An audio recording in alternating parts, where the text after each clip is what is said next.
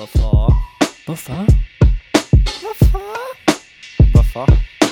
Hvorfor? Hvorfor? Hvorfor? Hvorfor? Hvorfor? Hvorfor? Velkommen til endnu et afsnit af podcasten Hvorfor? Mit navn er Lasse, og i dag skal jeg fortælle dig om zombier. Hvad er en zombie? Nogle siger, at de er levende døde, men hvordan kan man både være levende og død på samme tid? Hvorfor lyder det som om, at de er sure hele tiden? Spiser de alle sammen mennesker? Og kan man egentlig godt være en vegetar-zombie? Hvorfor? Der er masser af spørgsmål, man kan stille, når det kommer til zombier. Det første, man kan finde ud af, er, hvad en zombie egentlig er. Når jeg tænker på en zombie, tænker jeg på et menneske. For zombier er jo mennesker, eller har været. De er i hvert fald i menneskeform. Måske er der noget hud, der er faldet af. De savler måske også lidt. Måske er det, fordi de er rigtig sultne.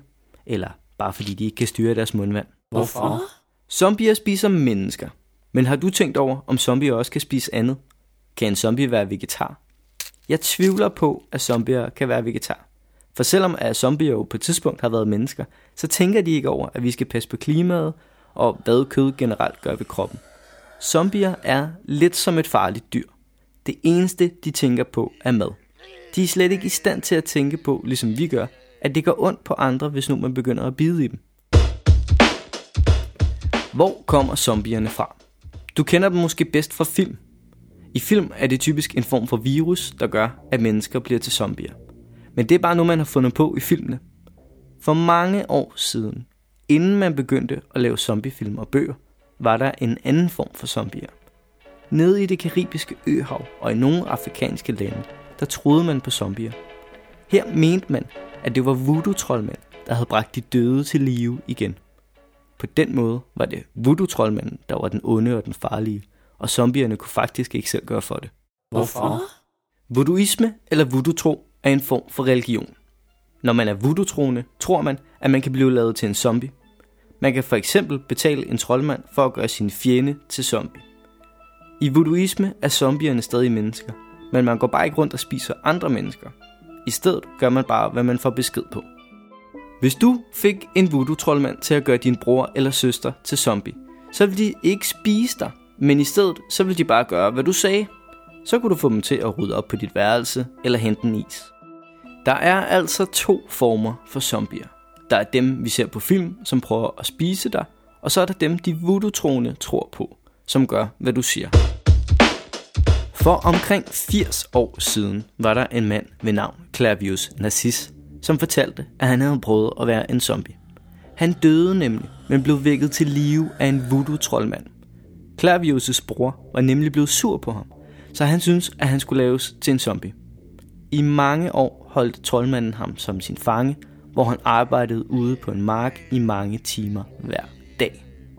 Det var først, da troldmanden døde, at Clavius vågnede op fra sin zombie-tilstand. Han fortalte, at det var som om, at han ikke selv kunne styre sin egen krop. Han var vågen, men han kunne ikke gøre noget. Hvorfor? Vi har lært i et andet afsnit, at hvis man er i tvivl om noget findes i virkeligheden, kan man spørge sine venner eller familie, om de har set det. Jeg har personligt aldrig set en zombie andet end på film. Men jeg tvivler stærkt på, at de findes, også selvom at Clavius fortalte, at han havde været en zombie. Jeg tror måske mere på, at han rejste væk i mange år, og så kom tilbage på et tidspunkt. Og i stedet for, at han skulle forklare, hvor han havde været henne, så var det nemmere for ham bare at sige, at han havde været en zombie. Selvom jeg ikke tror på, at zombier findes, så er det jo meget fint lige at gøre sig nogle tanker om, hvad man vil gøre, hvis nu, at der kommer zombier. Og her snakker vi altså om de farlige zombier, der spiser mennesker. Der er nogen, der har regnet på det og tænkt over, hvordan zombier vil bevæge sig, og hvor det ville være smart at gemme sig hen. Og fordi zombier går dårligt, har de fundet ud af, at det ville være smart at tage til et sted i USA, der hedder Rocky Mountains. Rocky Mountains ligger ude i ingenting, og man kan næsten kun komme dertil, hvis man kører bil eller flyver. Har du nogensinde set en zombie køre bil eller flyve?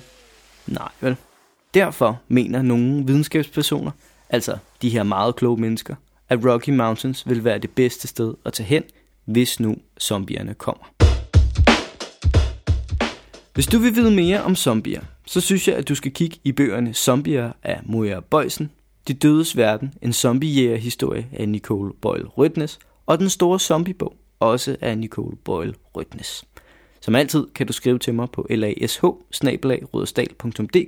hvis du har et godt spørgsmål eller emne, jeg skal tage op.